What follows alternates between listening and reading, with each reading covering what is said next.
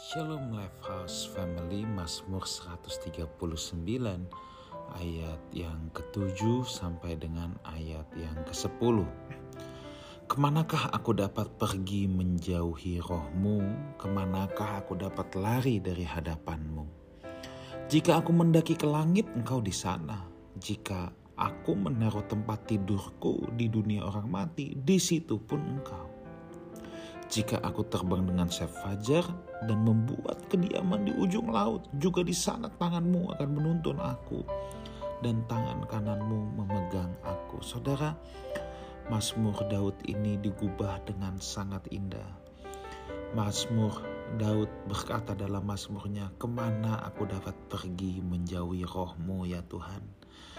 Ke mana aku dapat lari dari hadapanmu, dari hadiratmu? Saudaraku, kita tidak dapat menjauhi roh Tuhan. Kenapa?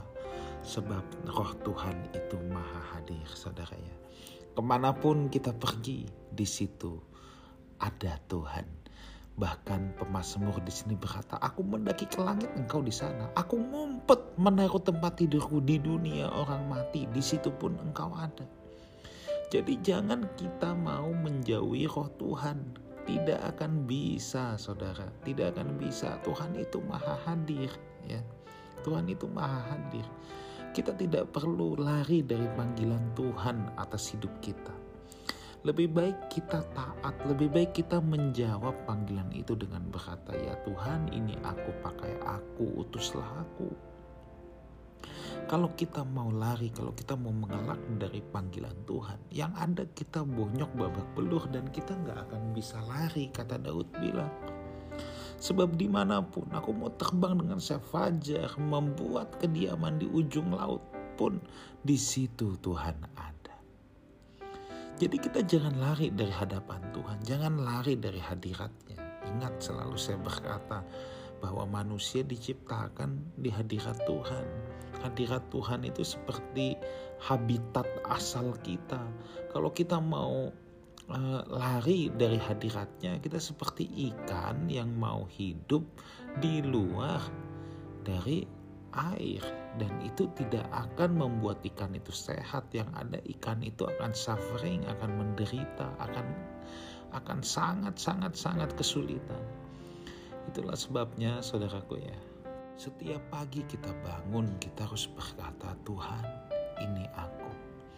Aku tidak mau menjauhi rohmu. Ya. Aku tidak mau lari dari hadapanmu. Aku mau melakukan kehendakmu saja. Aku mau singkirkan egoku. Aku mau singkirkan hal-hal yang tidak berkenan di hadapan Tuhan. Sebab ketika aku lari, sebenarnya itu semua sia-sia. Kita tidak akan bisa lari. Aku tidak akan bisa lari ya Tuhan dari hadapanmu. Orang yang bandel yang mau coba lari dari panggilan Tuhan itu bukannya berhasil lari. Itu hanya membuat dirinya kehabisan waktu dan buang-buang energi. Seperti Yunus yang disuruh ke Niniwe, dia malah memutuskan untuk melarikan diri. Apakah berhasil? Tidak, justru hanya buang-buang waktu, hanya buang-buang energi, harus tiga malam di dalam perut ikan besar dan lain sebagainya. So, lebih baik kita taat. Sekarang, mari kita berdoa. Bapa dalam surga, kami tidak mau lari dari panggilanmu. Biar kami menjawab, ini aku Tuhan, pakai aku. Di mana pun Tuhan tempatkan aku Aku berdoa Tuhan, aku boleh menjadi pelaksana-pelaksana kehendakmu. Berikan aku hati yang rela, berikan aku hati yang taat untuk mau menjadi pelaksana-pelaksana kehendak Tuhan. Dalam nama Tuhan Yesus kami berdoa.